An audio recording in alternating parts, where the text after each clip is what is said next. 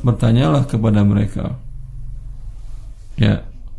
Maka siapa yang pelajari dia sudah dapat pahala satu, pahala belajar sesuai dengan syariat Allah Azza wa. Dan kemudian dia lakukan transaksi bisnisnya sesuai dengan apa yang dia pelajari dari aturan-aturan Allah dan Rasulnya maka mereka mendapatkan pahala yang kedua. Dengan demikian ini yang dikatakan oleh Imam Syafi'i maka mereka mendapatkan dua pahala.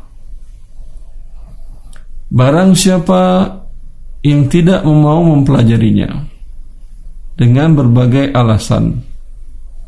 Mungkin dia beralasan wah usaha saya kan usaha kecil menengah. Hanya laba yang diharapkan bukan untuk memperkaya diri, hanya untuk memenuhi kebutuhan sehari-hari. Kenapa juga mesti harus sesuai dengan syariah segala macam? Ya, itu kan kebutuhan pokok darurat yang harus dipenuhi. Ya. Atau berbagai alasan lain dia mungkin beranggapan, wah kalau saya harus sesuai dengan syariat Allah dalam mencari permodalan saja untuk mengembangkan usaha atau mulai usaha itu sepertinya bak pungguk buah burung pungguk merindukan rembulan artinya sangat jauh sekali untuk bisa terrealisasi ini ucapan seperti ini menunjukkan rendahnya kadar keimanannya, ketawakalannya kepada Allah Azza wa Jal. Ini perintah Allah Azza wa Jal memberi rezeki kita. Dalam hadis yang lain Rasulullah SAW mengatakan, "Fa'ajmilu fit talab." Memang rezeki kalian, rezeki manusia sudah ditentukan oleh Allah Azza wa Jal. Sudah digariskan oleh Allah Azza wa Jal. Akan tetapi, ambillah rezeki tersebut Carilah rezeki tersebut dengan cara yang baik. Fa'ajmilu fit talab. Masalah besar dan sedikit bukan berarti Anda boleh mengambilnya dengan cara yang dimurkai oleh Allah Azza wa Jal. Walaupun Anda dapatkan hanya sekedar untuk memenuhi kebutuhan pokok, tetap ini rezeki dari Allah dan ambil dengan cara yang baik. Fa inna ma indallahi la junalu bi Sesungguhnya rezeki yang ada di sisi Allah itu jangan kalian kais, jangan kalian ambil, jangan kalian minta untuk diturunkan dengan cara berbuat maksiat kepadanya. Karena ini sebuah kebodohan, sebuah kejahilan. Kita mengharapkan sesuatu dari Allah Azza wa Jal. Lalu sesuatu itu kita ambil dengan cara bermaksiat kepadanya. Dengan cara durhaka kepadanya. Yang ini dalam realisasi kehidupan kita, naluri seorang anak kecil tidak mungkin akan melakukan hal ini. Bila kita perhatikan anak-anak kecil yang belum balik berakal, dia menginginkan sesuatu dari orang tuanya, atau dari temannya, atau dari kakaknya, atau dari adiknya yang sebelumnya dia mungkin sedikit agak nakal sekarang berubah menjadi baik dan berubah menyayangi adiknya atau kakaknya berharap mendapatkan apa yang ada di tangan adik atau kakaknya atau orang tuanya ini. Itu dari manusia memang. Hanya meneluri orang yang tertutup. Jiwa orang yang tidak mengerti tertutup dengan maksiat kepada Allah sehingga dia berharap rezeki dari Allah Azza wa Jal ingin mengais rezeki tetapi rezeki dikaisnya dengan cara mendurhakai Allah dengan cara riba umpamanya dalam permodalannya tadi. Padahal Allah telah menyatakan perang kepada para pelaku riba. Fa illam taf'alu fa'dhanu biharbin minallahi wa rasulih bila kalian tidak meninggalkan riba berarti kalian akan melakukan mengumumkan perang melawan Allah dan Rasulnya.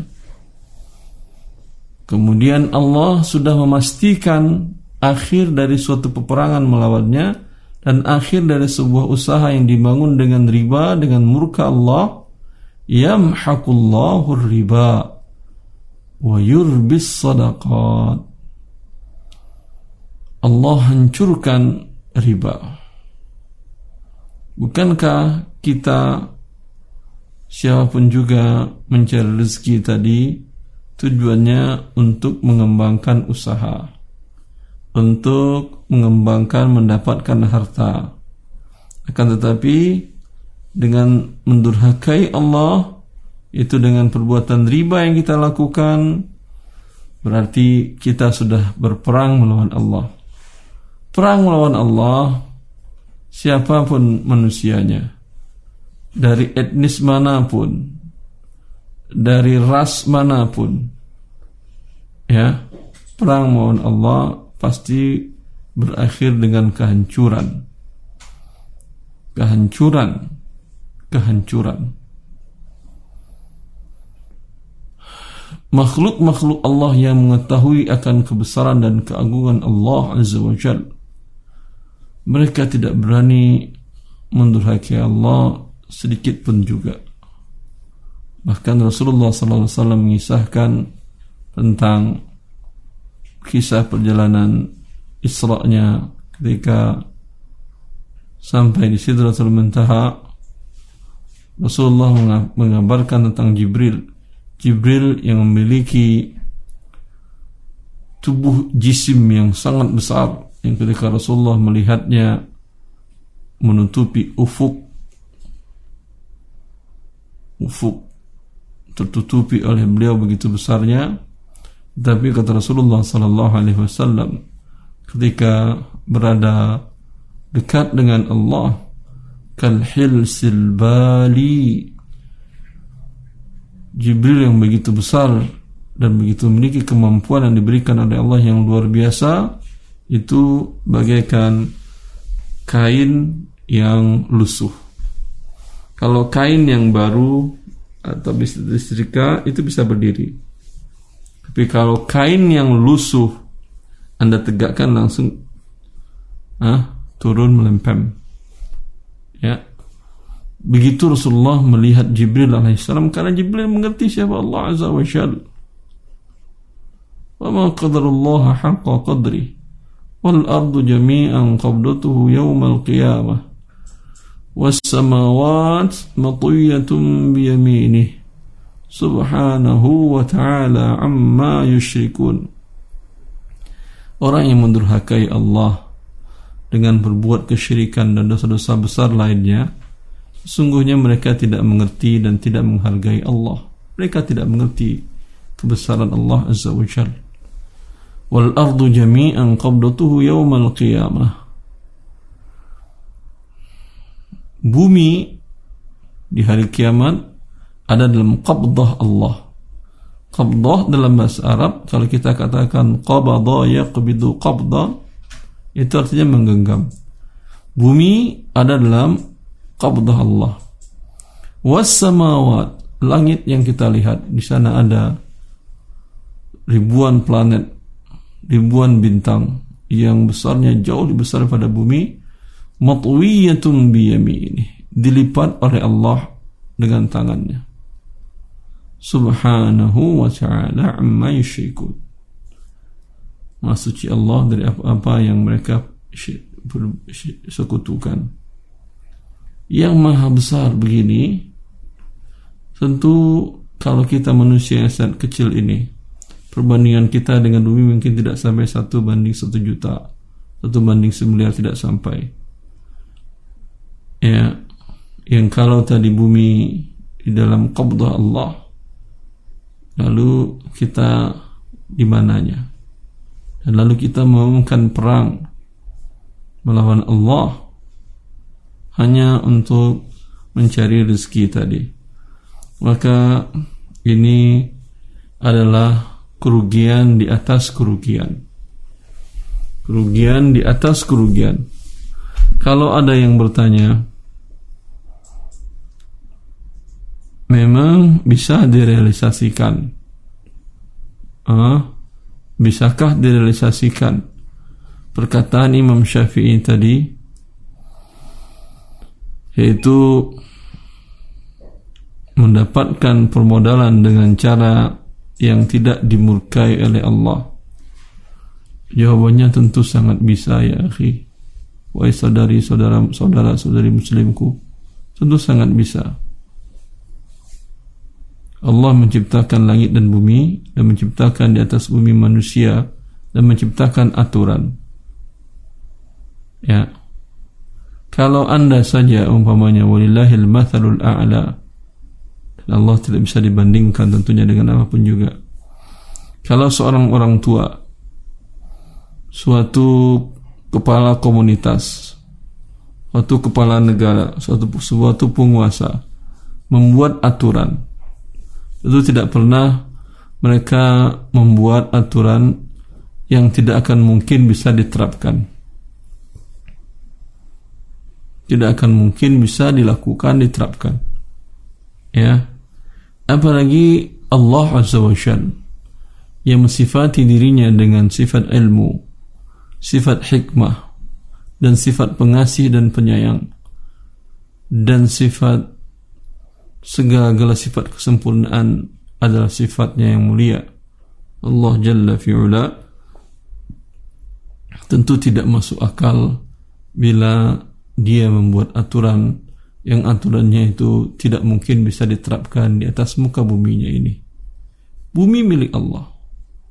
Manusia Allah yang menciptakan. Kepala isim kepala manusia Allah menciptakan. Harta yang kita punyai milik Allah وآتوهم من مال الله الذي آتاكم Allah Azza wa Jal ya yang membuat aturan juga Allah dan Allah mensifati diri yang pengasih penyayang dan maha ilmu dan maha hikmah tentu konsekuensi dari ini bahwa apa yang Allah perintahkan itu untuk mencari permodalan dan mengelola usaha jauh dari murka Allah sangat mudah untuk kita lakukan. Sangat mudah untuk kita praktekkan dalam kehidupan kita sehari-hari. Dan ini bukan sekedar teori saja, bukan sekedar isapan jempol saja. Sudah diterapkan oleh Rasulullah Sallallahu Alaihi Wasallam dan para sahabatnya dan para pengikut-pengikut sahabatnya sallallahu alaihi Nabi sallallahu alaihi wasallam mereka telah menerapkan ini dalam kehidupan mereka yang mengantarkan manusia kepada peradaban yang membahagiakan mereka semuanya di dunia dan di akhirat. Abdurrahman bin Auf salah seorang sahabat yang mulia Sebelumnya dia seorang saudagar kaya di Mekah. Dia salah seorang dari sepuluh seorang daripada sepuluh orang sahabat Nabi SAW yang dijamin oleh Allah untuk masuk ke dalam surganya. Dia masuk Islam dengan keberkahan dakwahnya Abu Bakar radhiyallahu taala an Siddiq hadhil ummah yang dikenal dengan As-Siddiq Ketika beliau hijrah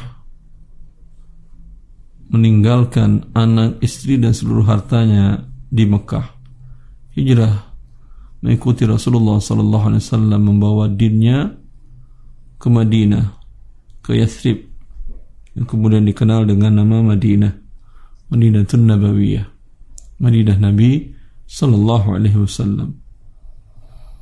Ketika itu dia datang tanpa ada modal satu sen pun juga. Nol modalnya. Nol. Hijrah. Namanya hijrah. Perjalanan masa dahulu Anda tidak bisa bawa cek. Tidak bisa mentransferkan ke rekening Anda. Tidak bisa. Maka beliau datang dengan memiliki nol harta sampai di Madinah maka Nabi Wasallam mempersaudarakan beliau dengan salah satu sahabat Ansar bernama Sa'id bin Zaid. Sa'id bin Zaid melihat saudaranya muhajir ini, saudaranya yang hijrah ke Madinah Nabi sallallahu alaihi wasallam tidak memiliki apa-apa dan padahal dia tahu sebelumnya bahwa Abdurrahman bin Auf adalah seorang saudagar yang sukses. Yang itu semua beliau tinggalkan untuk menyelamatkan diri dan dirinya. Maka sahabat yang mulia ini bukan menawarkan modal dengan cara macam-macam. Sampai pun dia tidak menginginkan dikembalikan hibah. Ya. Hibah biasanya orang memberikan hibah paling satu per sejuta dari aset kekayaan yang dia miliki. Ya, paling baik mungkin satu persen dari aset yang dia miliki. Kalau dia punya umpamanya, ya, sebanyak satu juta dinar, seribu seribu seribu dinar, ya mungkin dihibahkannya hanya seribu dinar. Ya itu yang kita lihat dalam kehidupan kita per hari ini. Tetapi sahabat Rasulullah Sallallahu Alaihi Wasallam kehidupan mereka ternyata berbeda dengan apa yang pernah kita lihat mungkin kalau tidak diceritakan kepada kita dengan sanad yang sahih dalam kitab-kitab hadis dan kitab-kitab siar kita akan menganggap ini suatu cerita dongeng atau bohong. Ya. Allah pun mengisahkan. Maka di sini sudah tidak ada lagi kebohongan selain diriwayatkan dengan sanad yang kuat wa yu'thiruna ala anfusihim walau kana bihim khasasah adalah para penduduk Madinah, para kaum muhajirin yang sudah beriman kepada Allah dan Rasulnya mereka mempunyai sifat yang luar biasa sifat ithar yaitu berbagi dengan saudara yang muhajirinnya berbagi kalau kita terjemahkan dalam bahasa sekarang berbagi seperti tadi. Saya punya sejuta dinar, ini ambil seribu. Saya punya seribu dinar, ini ambil sepuluh dinar. Saya punya sepuluh dinar, ini ambil buat kamu setengah dinar. Ternyata berbaginya mereka, itharnya mereka 50% untuk saudaranya. Dia mengatakan, Wahai Abdurrahman, engkau datang ke Madinah untuk berhijrah dengan membawa harta nol dan tidak membawa keluarga istri dan anak. Maka ambillah setengah dari hartaku subhanallah 50 persen ini kalau dalam kehidupan sekarang antara orang saudara dengan saudari mungkin tidak berani. Yang satu rahim ya tidak berani memberikan hal ini 50% dari seluruh kekayaannya. Ya, saya mempunyai harta, ambil 50% setengahnya untukmu. Dan lebih dari itu bukan harta saja yang dia berbagi dia mengatakan saya punya istri dua. Engkau lihatlah mana yang paling kau sukai. Lalu aku ceraikan setelah selesai indahnya engkau nikahilah. Kalau uang mungkin masih ada orang yang siap berbagi. Tapi kalau istri hmm, istri kita sering mengungkapkannya dengan belahan jiwa. Ya berarti jiwanya yang diberikan bagian dari jiwanya yang diberikan kepada saudaranya ini. Subhanallah. Ini tentu kita bisa katakan kembali kepada permasalahan permodalan tadi. Tentu bisa kita katakan, iya Ustadz itu kan di masa sahabat. Sekarang siapa yang mau ngasih saya modal 50% dari hartanya? Ya, mau orang yang mengerti agama, mau orang tidak mengerti agama, bahkan orang tua saya sendiri pun atau istri saya sendiri pun tidak berani melakukan hal ini atau anak saya sendiri pun tidak berani melakukan hal ini. Ya. Tetapi walaupun Sa'id bin Zaid berani melakukan hal ini adalah Abdurrahman bin Auf seorang yang tahu diri. Dia tidak mengatakan, "Oh ya udah saudaraku, saudaraku yang dipersaudarakan oleh Rasulullah denganku, aku pakai aja dulu nanti aku kembalikan lagi modalnya kepada kamu. Ya dari keuntungan laba aku kemudian meneruskan usahaku. Tidak itu pun dia tidak mau terima sebagai pinjaman. Hibah dia tidak terima pinjaman pun dia tidak mau